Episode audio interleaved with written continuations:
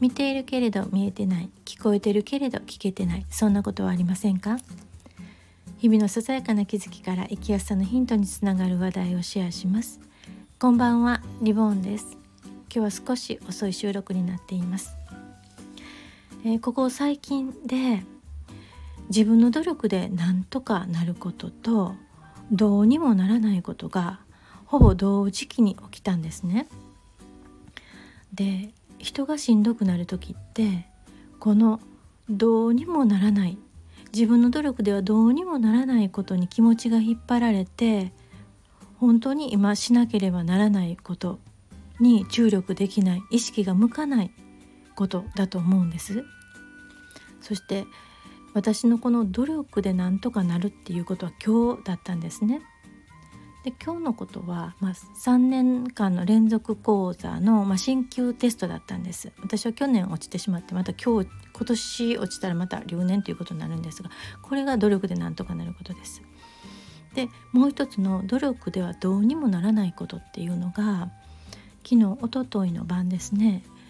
えー、愛犬を散歩に連れて行っている時にそのワンコの調子がおかしいって気づいたんですね。で前々からその期間呼吸っていうのはちょっとおかしいなと思ってたんですがなんかもうすごくおかしいと思ってすぐ帰りましてネットで引くとすごい病気だっていうふうに書かれてあったんですね。その状態と犬種と年齢を入れた時にね。であこれはで、まあ、そこには手術とかっていうのも書かれてあったりちょっと私が怖いなと思うことが書かれてあったんです。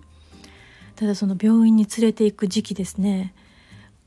前々から分かってたっていうかうすうすどうなのかなと思ったけどまあその散歩を嫌がっているのはうんまあ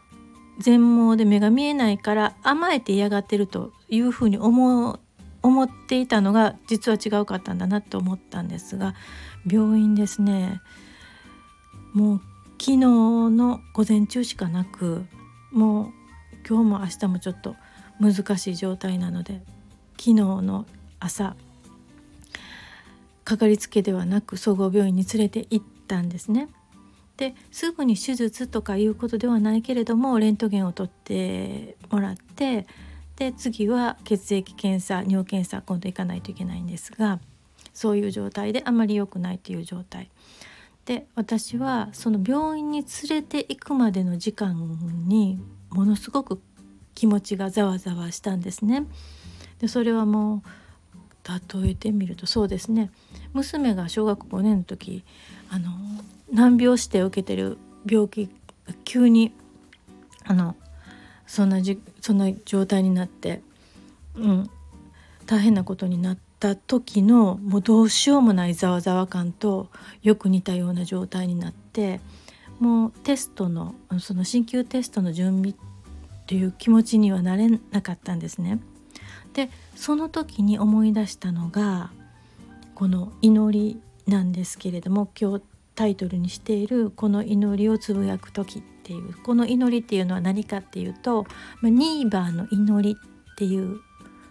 ものなんですけど聞いたことおありになる方もたくさんいらっしゃると思うんですけどちょっと今ここで朗読しますね。ニーバーの祈り。変えることのできるものについて。それを変えるだけの勇気を我らに与えたまえ。